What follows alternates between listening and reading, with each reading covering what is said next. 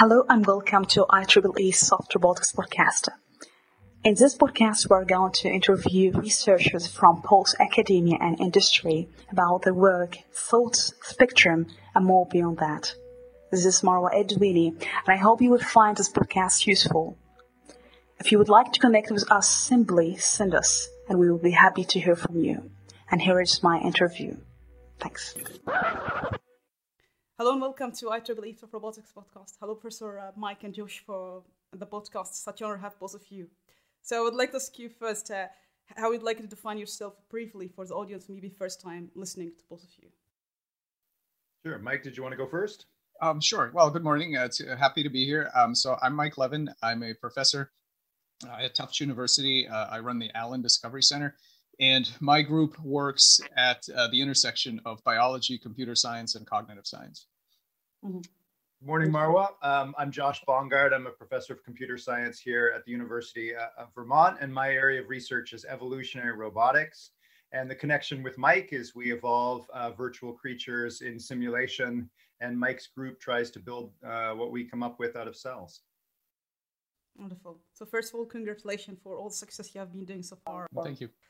So the first question I would like to ask you, I think we have already a series about what is actually uh, embodied intelligence, and uh, we ask all the time in soft robotics, should we invest more in the brain or the body side? And I'm curious to ask you first a question about embodied intelligence or embodied cognition from biology perspective and also from robotics or computer science. So if we can go first from biology perspective, what is embodied intelligence or cognition? Is it in the brain or the body or maybe something beyond that?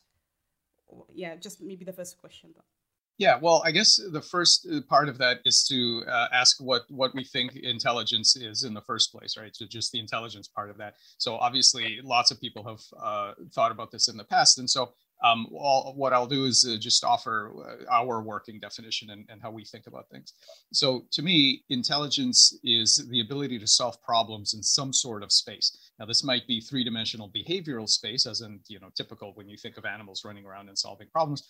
But biology solves problems in all sorts of other spaces, these virtual spaces. So there's metabolic space and transcriptional space and even morphospace, which is the space of all possible body configurations. So, in, and, and there are many other spaces. So, in all of these spaces, a biological system needs to navigate that space and get to a region that that it, that, it, that it's trying to get to, so a goal state of some sort that, that is adaptive and, and whatever. So, uh, so the question becomes, how do living things at multiple scales navigate these various spaces simultaneously? And the, for, for us, the question of whether it's in the body or in the brain becomes a, a slightly different question because there is no uh, I mean, anatomically, of course, the brain is a separate organ, but but but um, f- fundamentally, uh, all, all, cells and tissues can do some of the things that brains do, and so the, it, for us, it's a it's a continuum. So so it's not that there's a brain and body on this side, and you know a brain on this side and a body on that side but it's actually this this continuum of uh, of different architectures, both on inside of cells and cell groups, and in fact whole tissues and organs that solve these various problems. And so the question is always, what is the optimal level at which to catch a particular system solving these problems and to be able to interact with it? So I'd like to ask Josh if they have something to agree or disagree about that, because I think in soft robotics we sometimes manifest intelligence through the bodies itself. So if I ask you, Professor Josh, do you think that when it comes to robotics, deploying this concept, do you think we have to give more attention to both of them, or maybe sometimes how we can use the intrinsic feature of the material? So that, for example, dead fish swimming upstream, uh, how the, fish can have dead fish can have this awful free, yeah, uh, although it's being dead. I don't know if, what what what you something thought about.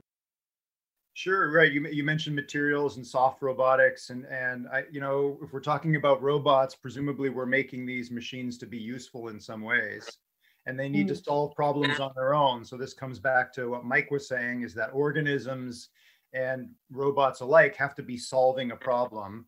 the The interesting issue is often, you know, what, what is the problem that they're trying to solve? Um, one aspect of that problem or that challenge is to stay alive and, and propagate into the future. Um, there's an interesting definition of uh, intelligence in the AI literature, which is to keep your options open in the future.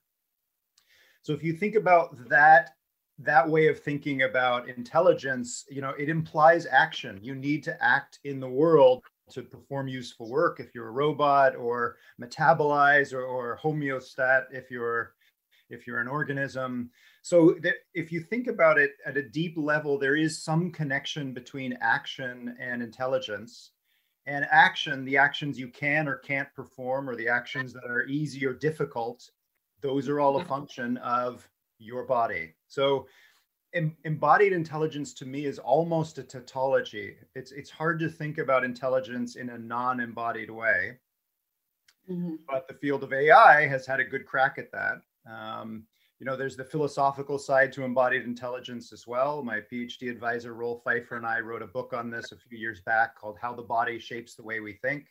Philosophers have been wrestling with this for hundreds and arguably thousands of years. And, uh, you know, it's often easy to think about body and brain separately.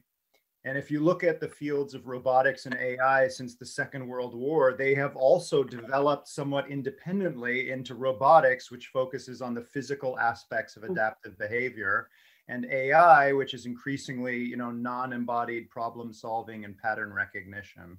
How do we bring these two branches of you know, uh, making smart machines back together again. I think that's one of the big open challenges for the 21st century. Great. So I'm just curious both of you about discussion with, for example, designing robot at, at open-ended environment. And that's something I think in biology how these these creatures already figure out to do that, to be adaptable to uncertain situation. So when it comes to the discussion between both of you, I'm curious how it, for you as a computer science and computer science, how, how you can design system, living system that can work at open-ended environment, scenario like that. What are the challenge? What are the question? Do both of you share and consider maybe? Yeah, I think that that's a great question. How to how to reconcile the open-ended environment. Um, so just for your, uh, for your listeners, maybe it's helpful to set up the, the, the Xenobots project where we use an evolutionary algorithm and run it in a supercomputer to design artificial biobots in a simulated environment. And then Mike's group tries to instantiate it in uh, biological tissues. So the immediate question we have to ask on the simulation side is what do we put in to the physics engine? What aspects of biology and physics are, are is living systems exploiting? How do they exploit it? And how might biobots exploit it to do what we want it to do? So mm-hmm. turn over the floor to Mike and uh, yeah. what he thinks about that. Yeah, I mean, w- one of the important aspects for us is to understand the natural plasticity of the system itself. So, the one of the amazing things about the Xenobots is that we take cells with a completely normal wild type genome, meaning no genomic editing, we don't change the cells in any way, and we're finding that they as a collective are capable of doing uh, some really novel things that they otherwise normally don't do and so for me part of this this whole this whole uh, adventure is to figure out ways to computationally explore and predict the, the space of possible outcomes that we're normally not used to so in, in mm-hmm. biology and in, in particular in developmental biology we are uh, often um, this this plasticity is masked by the reliability of development, right? The fact that a, a frog's a frog egg, if you don't do anything else to it, very reliably makes a tadpole. And so we you, you sort of as certainly students sort of get this feeling that okay, this is this is this is what this machine is able to do. But what we're seeing now, and of course people have seen aspects of this before with in terms of epigenetics and, and other other types of experiments that actually no these these cells have uh, very uh, much um, greater capacities for doing things both collectively and singly singly than what they normally do. And so how do we uh, how do we learn to predict that? How do we learn to to to anticipate the kinds of plasticity that these cells will have? And so so here i think is is the grand challenge is to use the computational tools to do that. Mm-hmm.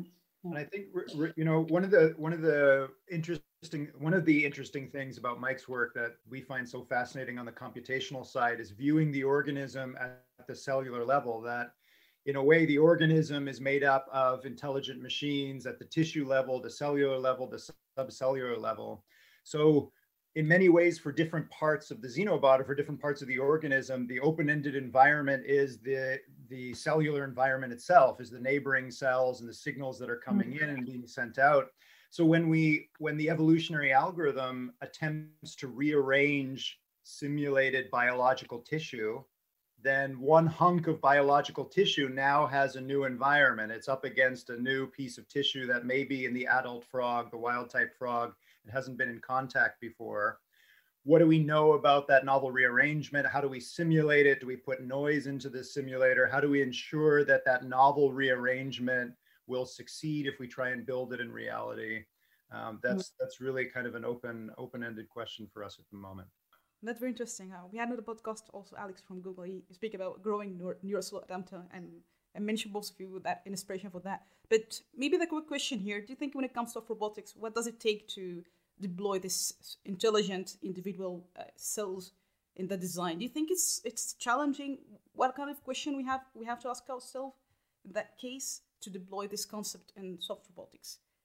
yeah in soft robotics um, yeah absolutely i mean i guess if we're viewing the xenobot as a, as a soft robot it's clearly a very different soft robot from what we normally deal with and in, in our first xenobot paper mike mike and i and our other two co- uh, co-authors talked about this quite a bit you know sort of the pros and cons of working with biological materials versus artificial materials mm-hmm. so steel is extremely strong electronics are extremely fast at, at relaying information.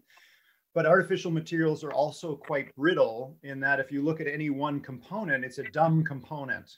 The intelligence is not at the, the level of, uh, you know, the, the joint or the motor or the sensor. Um, it's at, if, if you're lucky, it's at the level of the entire robot, but that is not true in biological systems. There is intelligence at every spatial scale Mm-hmm. Um, and so that that raises obviously exci- exciting opportunities because when we're working with biological tissues to build soft robots, those tissues themselves are bots. They are intelligent. They have their own goals. They're trying to do things. We're trying to wrench them into new forms and functions.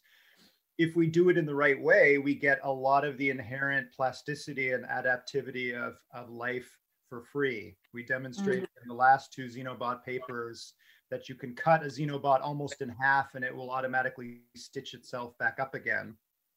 That's not something that the evolutionary algorithm discovered. It's something that came for free because we were working with biological tissues.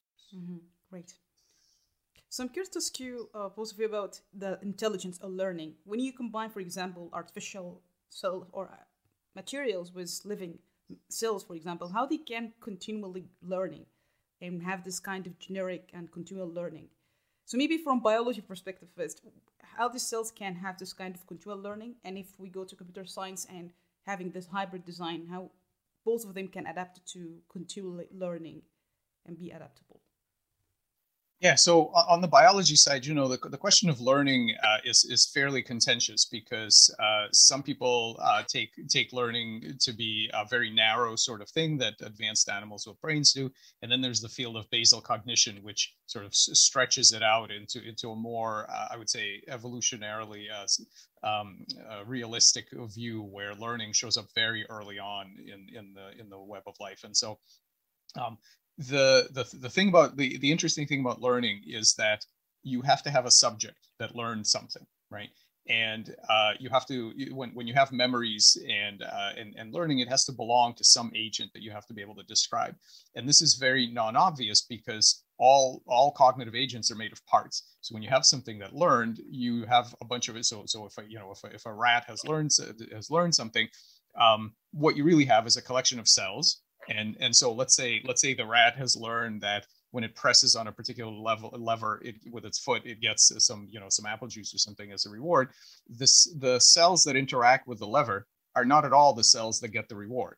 And so the trick then is and so when you say the rat has learned something well what's the rat? The rat is some collective of all of these cells that have figured out how to do credit assignment properly. And this of course is very familiar to to to machine learning and robotics folks is that uh, we, we the, the trick here is to is to understand how all of the individual cells have bound together into us into a larger agent that is the subject of rewards and punishments and things like this. Very non-obvious. This this also works in in individual cells. So single cells can learn and and plants can learn and things without brains so it's not just a story about brains and neurons. It's a story about how competent subunits can work together in a way that gives rise to a larger scale self that it can be the owner of memories, the, the, the, the, the center of preferences, the subject of past experiences, and so on, that are not um, individually true of any of the components. So that that is one of the grand mysteries in biology, and so we're just to, just starting to really understand how that works in the global um, in the global sense. Mm-hmm. Yeah, I don't know if you, do, if you can elaborate more about how we can do that in, in artificial intelligence, for example, or machine learning, how we can have this continual learning. Yeah. Yeah, I think you know th- there's a lot of uh, brand new questions. I think for the AI community now that sort of biohybrid technologies are becoming possible. So um, you know, intelligent prosthetics, biohybrids. If you put artificial, you put technology together with living systems, the living system usually learns, right? It will learn to send the right signals to the prosthetic and, and receive the signals appropriately.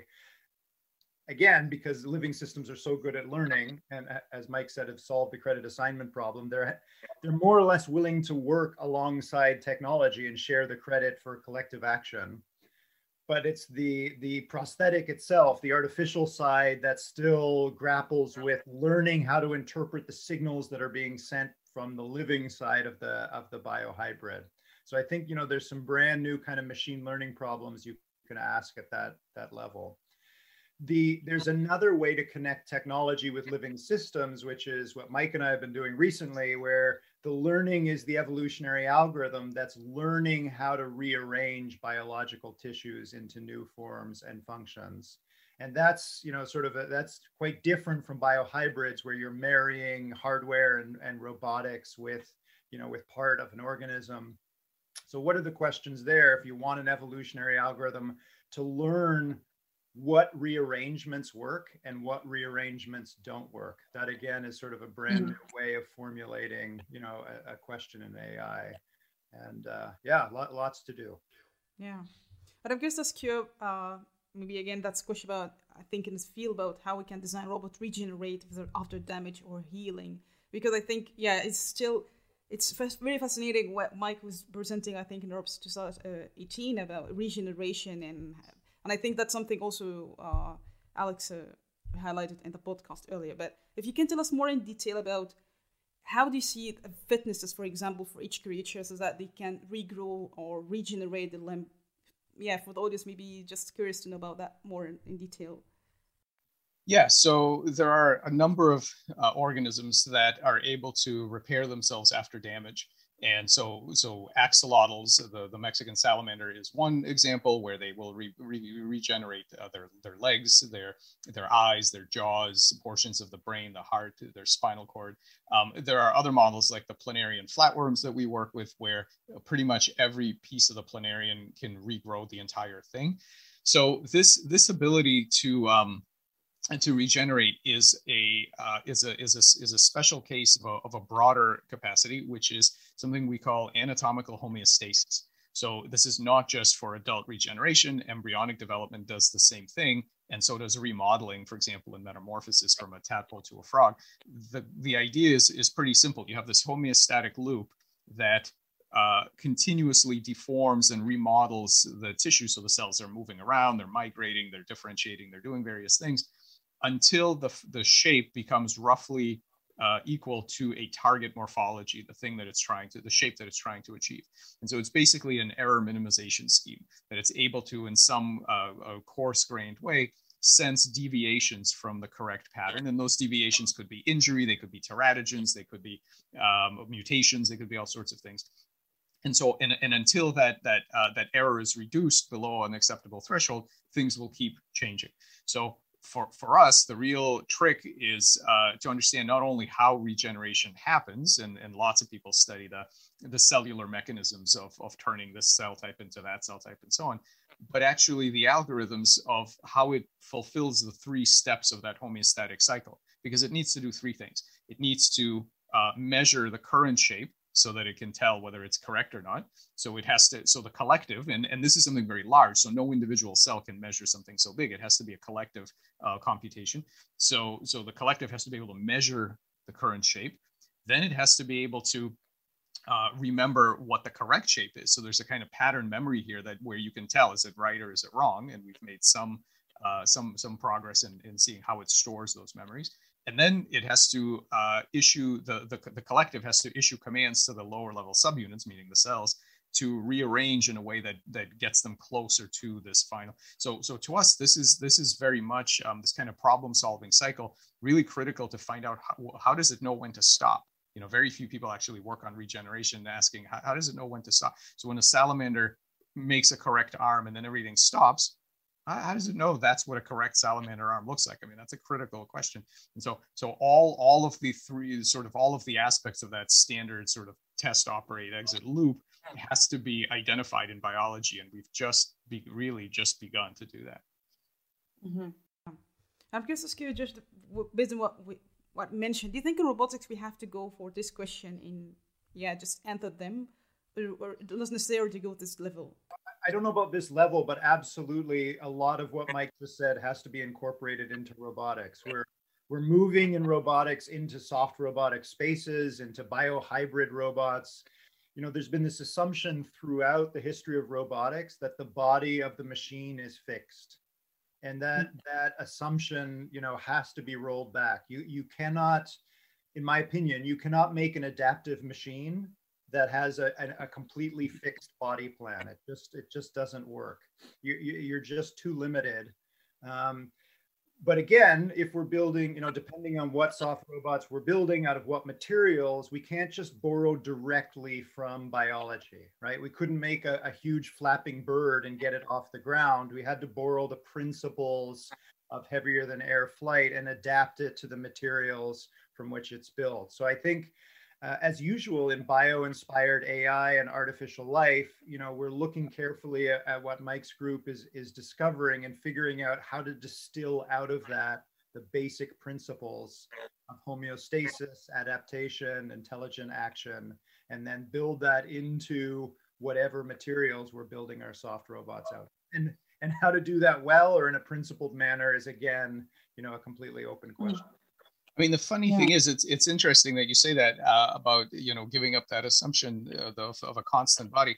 Uh, biological evolution uh, gave this up long ago because because the interesting thing about um, many, probably not all, but but m- most creatures is that uh, they are incredibly tolerant to l- large scale changes of architecture. So, for example, um, you can make uh, we've made tadpoles where the eyes are on the tail and those instead of in the head and those animals can see perfectly well. They they they learn in visual assays no problem. So so the brain can can immediately um, well first of all at the cellular scale if you are a if you are a bunch of cells that are trying to make an eye the fact that you're sitting next to a spinal cord and muscle as opposed to the, the brain and, and various other things no problem. You'll still make an eye and you'll still make an optic nerve that connects to something the spinal cord nearby perhaps and and so so that that plasticity is there. And then the plasticity of behavior. So the brain has no trouble interpreting this this this weird uh, you know sort of electrical signals from from a new patch of itchy tissue on your tail as visual data and behaving appropriately. It's yeah it's, it handles that right off. And so what that what that is probably signifying is that evolution discovered really early on that in order to be adaptively successful and um, and evolvable you have to have uh, that kind of plasticity that that you have to assume that your body can change and that things don't necessarily go where you can't assume that everything is where it needs to be and that you can still um, all the different parts compete and cooperate within the body to, uh, to to result in some sort of adaptive function. So that plasticity i think biology uh, sort of assumes right off the bat that you don't know where anything is and and that you still have to you know you still have to get your business done even if even if things are surprising and, and not where you thought they were. Mm-hmm. that's very interesting. I'm curious to ask you do you think when we maybe in designing or maybe pushing the limit what we have already uh, from evolution do you think the designing of the morphology we can advance more beyond what we have already?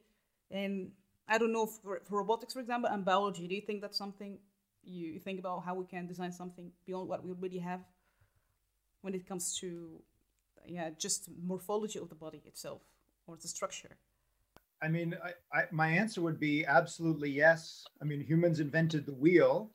Um, you know there's certain things that humans have invented that as far as i know and mike correct me if i'm wrong they have no real analog in biology. Maybe at the micro scale but not you know not at the macro scale So I, I, think, you know, maybe it seems obvious, but, you know, when we start to marry biological and, and robotic technologies, we have to figure out how to do this so that we bring together the best of both worlds and we might be able to achieve you know machines that that have capabilities beyond purely biological or purely artificial.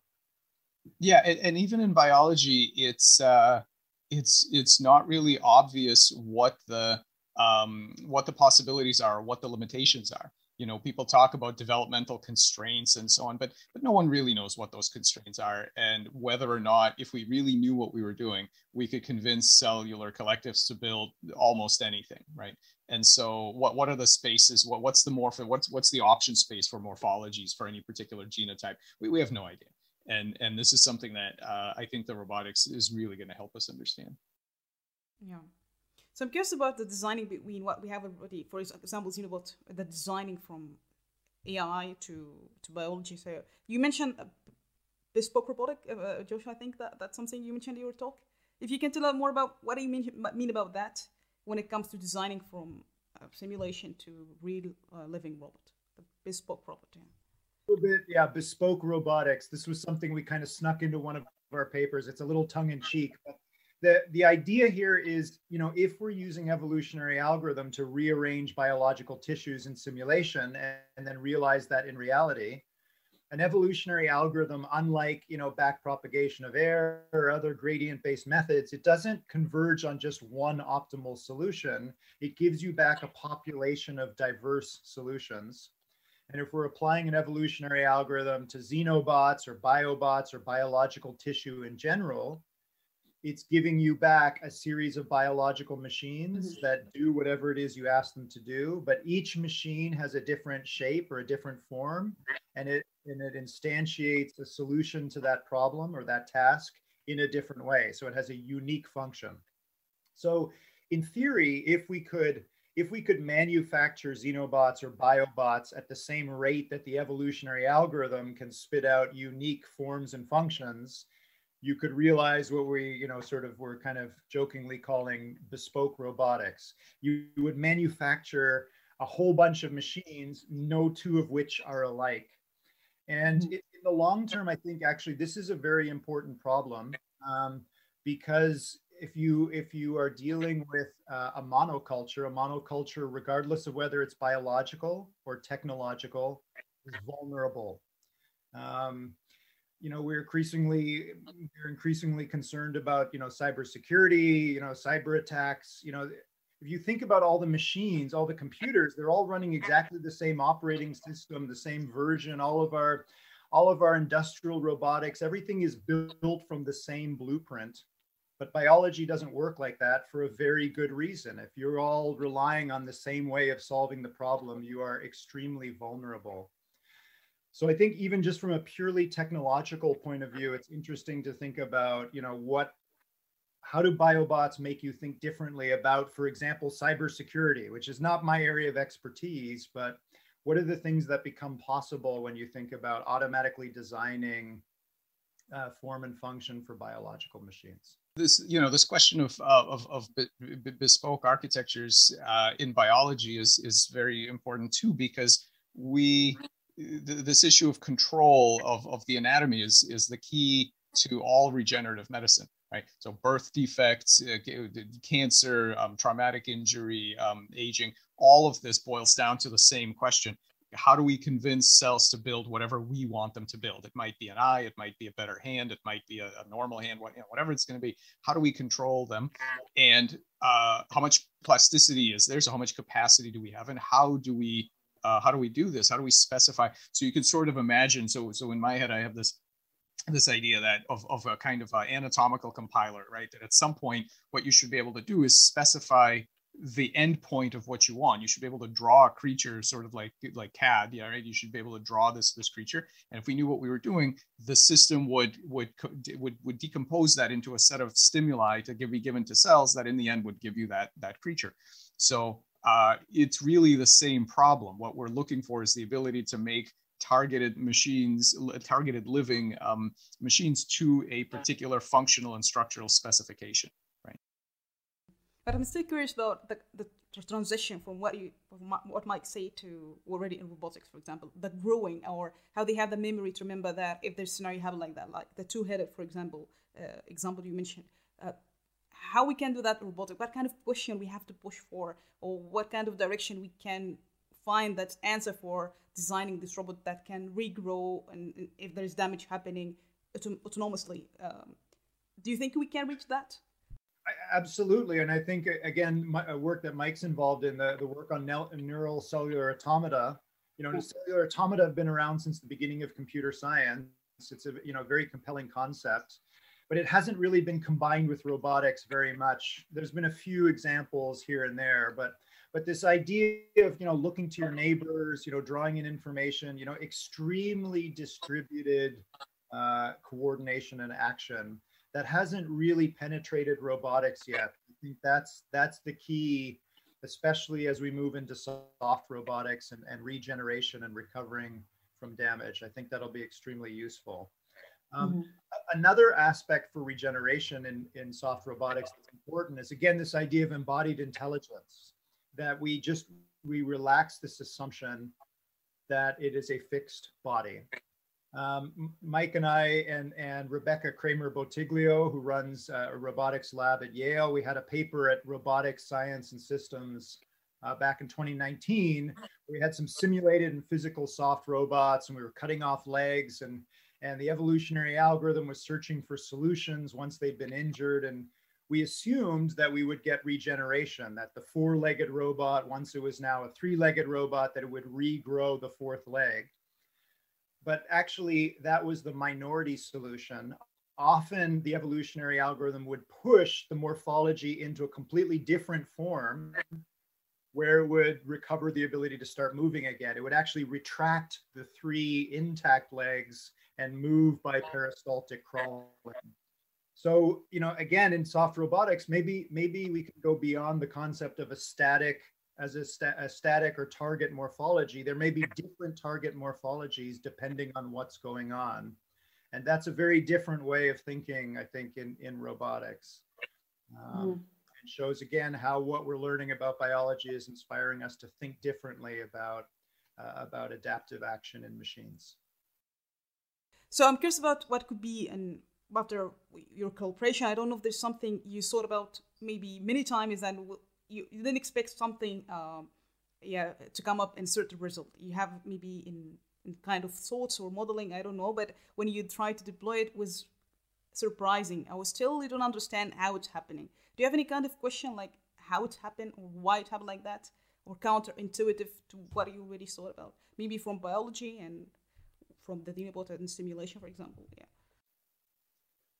yeah, boy. Uh, so you know, uh, every day, right? So, so I would say, I would say, ninety-five percent of the things uh, we see on a daily basis are uh, surprising and probably in some way counterintuitive, which is telling us that our intuitions aren't, aren't very good um, on a lot of these questions. Uh, I'm I'm most struck by this uh, this the cellular plasticity and the ability to of these cells to cooperate in to, to, to, to create these larger scale collectives that have the ability to do these amazingly flexible things and to behave in new ways. And I think the future uh, of, of a lot of important uh, applications in this field, or in actually in many fields, ride on our ability to start to learn to understand this kind of collective intelligence, to, to understand the goals of these uh, collectives and where their goals come from and what what is it that it, you know when you put these these um, active agents together in a group and they they compete and they cooperate and they do all these dynamics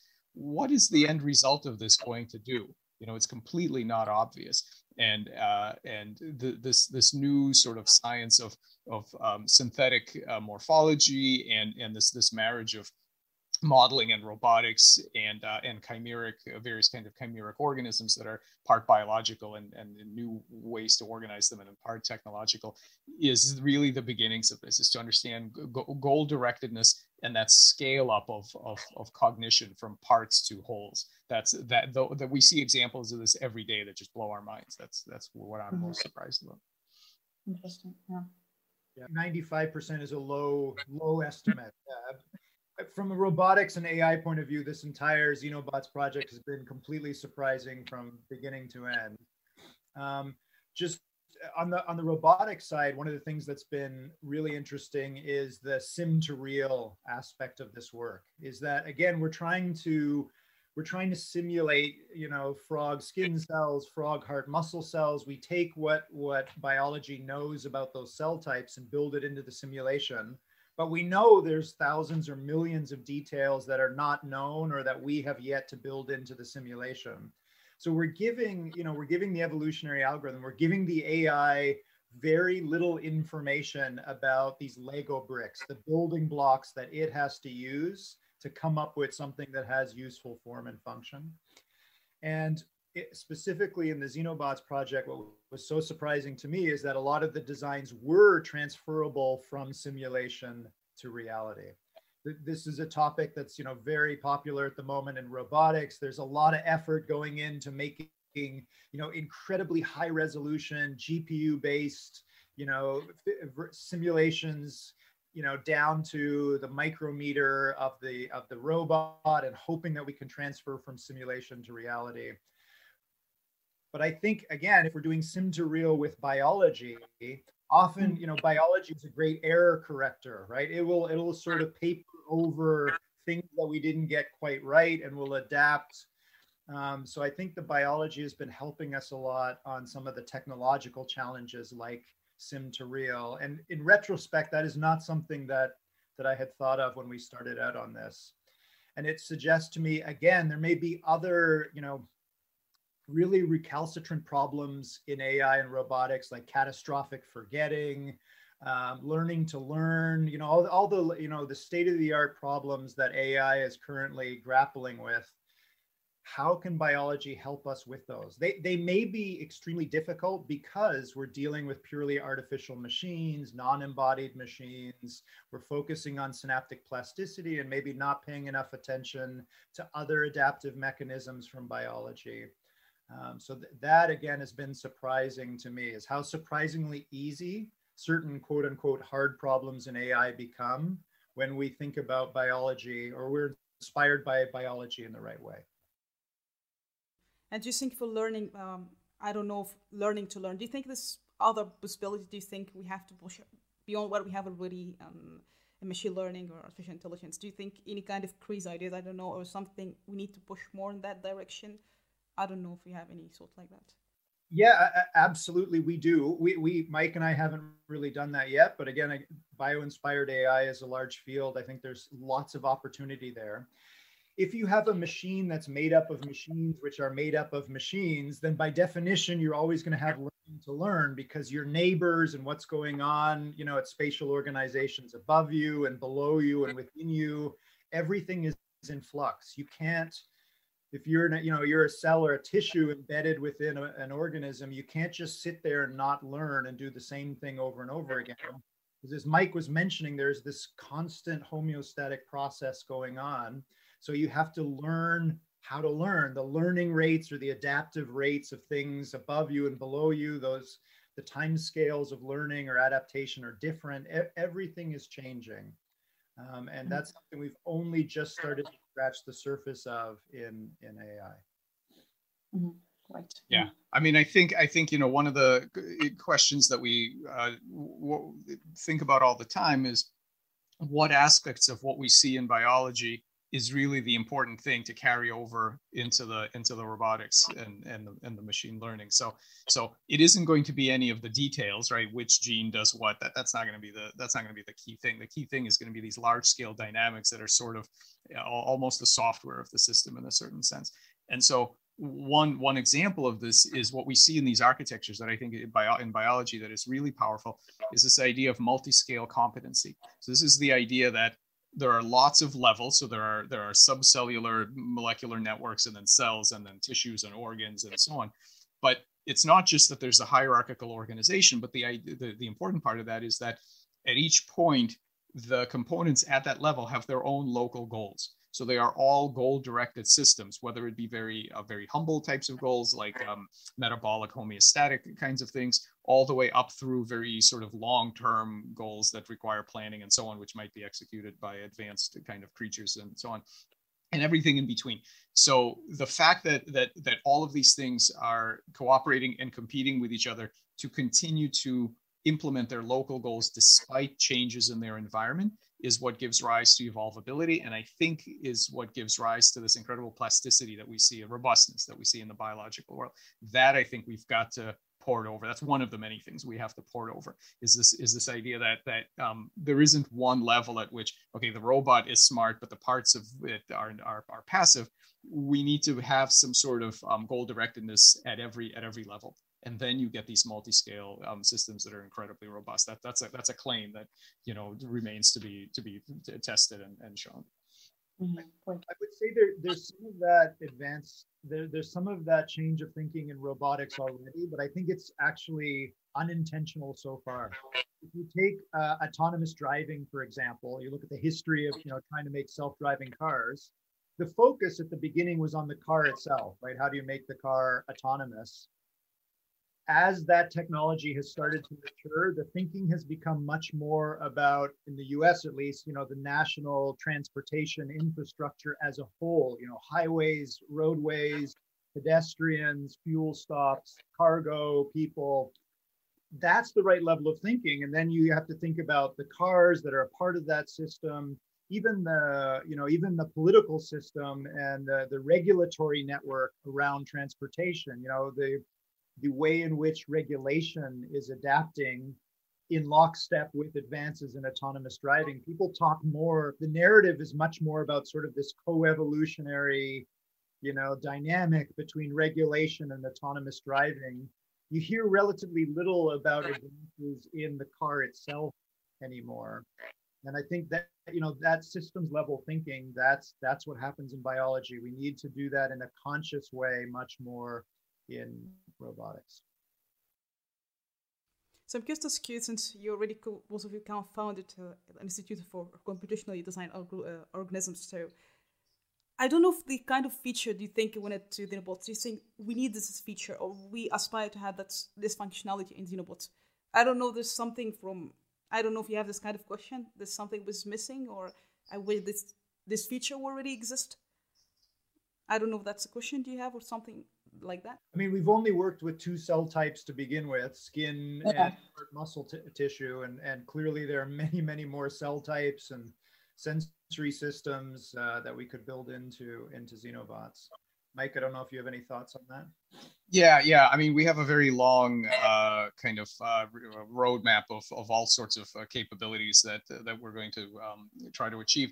It, to, to me, one of the important things about these Xenobots, so so I kind of see this as three phases, right? So, so, so phase one is uh, a useful synthetic living machine. So, so can we program them both structurally and behaviorally to do something useful? And there's a million useful applications that you can think of. Um, then, then sort of in the medium term, I think of this as a as a as a discovery platform to better understand the rules of morphogenesis. So to really understand how it is that uh, we can we can convince cellular collectives to build specific things on demand. So to really understand the rules of this, of and and that and and those applications are in regenerative medicine. So not specifically having to do with bots, but but using those same strategies on cells in the body to to induce regeneration, repair, and so on. And then sort of the third phase, I see this as teaching us something profound about um, collective intelligence and purpose in general. So it's a little bit more philosophical in a sense, is to help us to refine our, our terminology, everything from, from goal directedness to self assembly to emergence to robot, machine, living organism. You know, all of these these things are not as um, uh, they're they're not they're not simple to define, and and those the the, the reality I think now has the, the science has gotten beyond um, it's gotten ahead of where the philosophy has been. So we need we need to catch up with some of the conceptual issues all the way through to, to, to, ethics and to various other things. So so I, I see you know the, the the novel capabilities are really important for that for that first part, but there's lots of other you know lots of other things that are not specifically aimed at um, a, a single functionality as much as in learning how the whole system works. Right. Yeah. I'm curious for both of you about the aspiration behind the institute. What kind of maybe, I don't know, the follow-up project or I don't know what was the vision behind this institute that both of you founded. Uh, so, what aspiration do you have? Well, we were uh, we were kind of joking, or I was kind of joking that the mission statement for the institute is task, AI, organism. That's that's it, right? So, as a roboticist, again, it's this idea of trying to not make any assumptions about what the machine is that will perform the task or or solve the problem that you have. Is is I think for me one of the things I hope the institute can do is really roll back our assumptions about what the appropriate technology is, the constellation of technologies for a given a given problem. And again, biology has much to teach us to teach us there. We'd like to start with what is the problem we'd like to solve and make as few assumptions about the solution as possible and see what we can evolve or create or hybridize to, to solve it. Mm-hmm. Yeah, I mean, for, for me, I, I agree with this with this idea of rolling back assumptions because if you think about it, all, all of biology is really working on an example of n equals one, right? We have we have this one biosphere that has generated some some standard model systems, and and you know some of them are are more unusual than others, but nevertheless, they all come from one place. They're all part of the same evolutionary stream. And what oftentimes happens is that people get um, uh, it's hyper focused on a specific um, a model, speed, you know, model animal or whatever, and to me, this is much more of an artificial life kind of flavor to it in the sense that I'm not interested in the zoology of how one particular species happened to evolve to do XYZ. I want to understand basic principles of life as it can be, and in particular of mind as it can be. So, so we don't yet have exobiological, you know, examples, but we may at some point. And so I, I think we need to get on to the uh, the task of creating novel examples now so that so that we can really understand you know as, as feynman said right you don't really understand something until you can make one yourself. We need to start doing this and not only from the perspective of origin of life research but actually of uh, novel examples of these collectives that scale up from from from one level of, of intelligence to the next level. And i think that uh, you know one one like like josh pointed out that that um, these these creatures you know their evolutionary history took place on his computer right? The, the individual cells, of course, evolved on, on Earth, but their selection pressures were to make nice skin that sits on the outside of an embryo and keeps out the bacteria. The, the right this was this was what what the xenobots are able to do is is not a product of direct selection forces rewarding for xenobot like behavior and so um, understanding the, the the the the power of evolution and and the basic principles of of life by creating these completely novel examples i think is is really powerful. And and also i think you know we're going to be surrounded soon i think in our lifetime we're going to be surrounded by all kinds of very novel agents in the sense that hybrids of you know humans with implants and and and are you know various kinds of robotics with living cells in them and um, hybrid animals and, and, every possible combination of, of life and machine is going to be out there somewhere and we're going to be living with all of these things and what I would like our institute to be is uh, is a foundational um, uh, center of gravity for starting to uh, really come to grips with, with with life and mind as it can be, so that we can develop everything from from applications to um, to to to frameworks of how do we relate to creatures that are completely different than us, that don't look like us. They don't. They didn't come. Their origin story is different than ours is uh, and yet and yet they may have uh, you know high intelligence and high um, cognitive capacities in various ways. How do we relate to all of these you know both practically and and and sort of you know ethically and all of that? So so i, I would like us to be a, a center of gravity for that kind of thing. I wanted to come back to to applications for a moment. As, as mike mentioned a, a real focus of the institute is very basic science. But i think there you know we there are so many pressing social issues at the moment you know global challenges that are not going to be solved by existing technology. We can deploy, you know, as many solar panels as we want. We can eat as much plant-based meat as we want. These are these are very good things, but I think a lot of us would agree that if we're really going to tackle some of the big big challenges, we need to we need to develop technologies that we can't even imagine right now. And that that's a daunting challenge and some of those technologies that we can't imagine may literally be technologies we can't imagine And that's part of the reason why I like to work with evolutionary algorithms is they can often design things for us that we would not have imagined until we saw it in action. And so I think, you know, hopefully one of the things that the Institute will do will be to automate out of the box thinking or audit, uh, out of the box design, right? It'll create new kinds of creatures, useful machines. They're going to be crazy admixtures of metals and biological tissues at, you know, the macro, meso, micro, nano scale. Things that are completely different from anything that exists at the moment and aside from the, you know, the intellectual fun of creating those sorts of things, hopefully they can be pressed into service to tackle some of these really big challenges that we face. Wonderful. Uh, thank you for sharing that. So I think so. To the end and have a few questions. The first one: What could be technological roadblocks based on what you mentioned about the challenges that we have beneficial uh, solution or application? And I know it's very challenging, as you said. But what could be technological roadblocks? Do you think maybe from biology, maybe understanding and uh, it's very hard and maybe and also what you mentioned from your side so what could be technological roadblocks to do you think guys you have um, from from our, from our end uh, the biggest technological roadblock is uh, novel instrumentation um, and i don't yeah i don't think it's a roadblock as much as it's just the next step of this field is that uh, there are lots of important novel instrumentation that we have to build to uh, both create and uh, really explore the capabilities of these uh, hybrid and synthetic living machines. So um, it's the next step. Of, you know, we we made uh, one, one of the first um, automated um, training uh, and testing stations to look at memory and regenerating brains and planaria and all that. It was just 10 years ago. And that was just, that was just the first step of this. You know, we need automation and we need um, w- ways to, uh, to create these things in, in, uh, in, in high throughput and then, uh, and then characterize them in high throughput, the way that we can now do with genetics and really to, to take bioinformatics to the next level beyond uh, dealing with with protein and and you know and and nucleic acid um, types of information up to structural and behavioral information. So really, sort of crank up bioinformatics to the next level.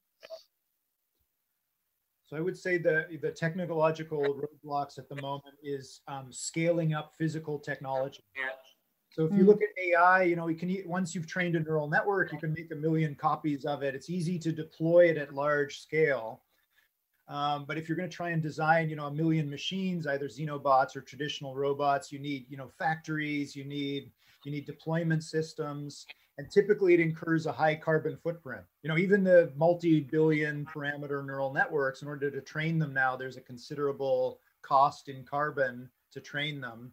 So if we are going to tackle some big challenges, you know, at the national or the global scale, how do we create technologies and scale them up to large enough numbers that they can have a positive impact without causing more problems along the way. And again, I think we can look to biology. Biology is scaled up, covered covered the planet, uh, changed the planet, but also, you know, maybe there are ways to do this in a more carbon friendly or you know a, a smaller impact way. You know, can we leverage some of the self replicable self replicative abilities of biology that make copies of themselves and exponential growth. Again, doing this in a careful manner. But I think we, again, learn a lot from biology about scaling up physical technologies in a, in a lightweight way. I think that's at the moment a huge technological roadblock for every single AI and robotic technology that exists autonomous cars drones even you know neural networks that we have yet to solve. And again, I think we can look to biology for some potential solutions. So maybe the few quick questions left, I think. Uh, what could be something you learned, both of you? I think a way of thinking, uh, how to choose a problem, because I think that's something very interesting, how we choose a problem and the, how we can ask the right question. What kind of maybe something changed both of you, the kind of way of thinking about the problems or approaches or qualities of thinking? Uh, I don't know if there's something you change it after that, what do you have both of you doing here? Yeah, it's a really good question. I, I again, this is just anecdotal, but most of my favorite collaborations, including the one with Mike, is I knew about Mike's work from reading his papers from years back. But when I first came across his work, I had no idea how it would connect with what what I do or what we do in robotics. Same thing with Rebecca Kramer Bottiglio at Yale. So I would say, you know, especially for your postdocs or students or, or you know, junior members of the academy that are listening to your podcast, we all have those papers where it just blows your mind and it's amazing and it kind of resonates with the things you do but you don't see any obvious connection you know is to just let those things marinate in your mind and, and you know just let let them sit there and think and you know it takes a while but sometimes you actually do make that connection you know email the author of the paper see if you can get something going. I think that's you know finding people that are pretty far from what you do but you know intuitively there's something there if you can make that connection. To me that's often the most fertile soil for for mm. long term and, and, fruitful collaborations. Yeah to to, to me um, I, I i often focus on the supposed boundaries between disciplines and to ask myself why is there a boundary and what does it mean in the way that uh, people in each side think about things, right? So when you think about a biologist and a computer scientist talking to each other, and you think of all the gaps that happen in that conversation, why is that, right? So why is one side focused on one particular area, and why is the other side um, focused on a different area? What is there that can be ported, and and what kind of symmetries are there? You know, what can you, what can you, what kind of knob can you turn to turn this conversation into that conversation, right? And what you know, can we can we think of what, what aspects of biology can we think of as really a problem in computer science just using a different substrate right? It's a medium it's not you know transistors whatever it's it's it's cellular types of um, substrate. So what what what are the invariants that that should look the same in the different disciplines and what are not? And that's often very hard but it often leads you to think about things in a new way. Wonderful yeah. And maybe cursus what could be the favorite book you have ever read i don't know if you would like to share with the audience that's a tough one. Marwa, I don't I don't know if you can see Mike's screen, but he's got lots to choose from behind him there. Okay. I, I, favorite book. I, I know one that I, I would say there's one book that I recommend most to my students, which is Vehicles by Valentino Braitenberg, it was written in the 1980s. Um, a lot of roboticists will already know this book. Um, Braitenberg was a neurophysiologist, studied fruit flies. Um, it, it's a beautiful book. It's written almost like a series of fairy story, uh, fairy tales. Um, he talks about vehicles, which you could interpret as robots or organisms or something else. It's a very simple book, but it's it's pregnant with so many ideas and so many questions that we still haven't answered uh, in robotics. It would definitely be be up there on my list. Yeah, I, I would find it very hard to pick uh, just one thing, but but I'll just mention that the first thing that came came to my mind are several books uh, by this guy J.C. Bose, uh, and it's now he's he was, he was well over hundred years ago now. Um, he worked in India, uh, was one of the first electrophysiologists, and what was really cool is that he took his electrophysiology equipment and he started applying it um, more broadly. So he would he would measure plants, of course, but also it, it also things like metals. And then he would he would um, do things that you can do in traditional electrophysiology. So let's say anesthetics, right, and sort of knock down the electrical activity, and and and work and show that you can actually do the same thing in plants, and in fact the same thing. You, he saw some of the same phenomena in in inorganic materials like like metal. And so to me, the, the details don't matter at all. What matters is this this idea of of, of this um, symmetry knob where you take st- stuff from one field and you say, okay, but what are the the central um, the, the central concepts here, and can I pivot them to apply them to other fields? And it really sort of opens up your mind to think about that. You know, traditionally you would never think of that because you're locked into the well, you know, neuroscience has these synapses and neurons, and there's something. But but what if that's not the magic? Isn't in the in the in the actual material? What if the magic is in uh, some other aspect of the organization and how can I port some of those tools? Just something that came to my mind.